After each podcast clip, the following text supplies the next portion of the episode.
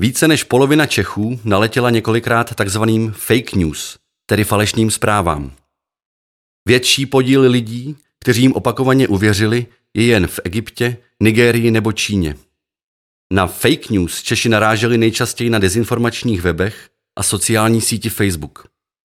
Alespoň jednou uvěřilo nějaké falešné zprávě 94% dotázaných Čechů a vícekrát jí naletělo 55% Čechů. A jak jsme na tom ve srovnání s okolními státy? Špatně.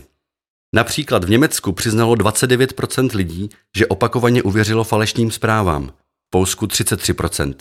Míra uvěření fake news v České republice je tak výrazně vyšší než ve většině ostatních zemí.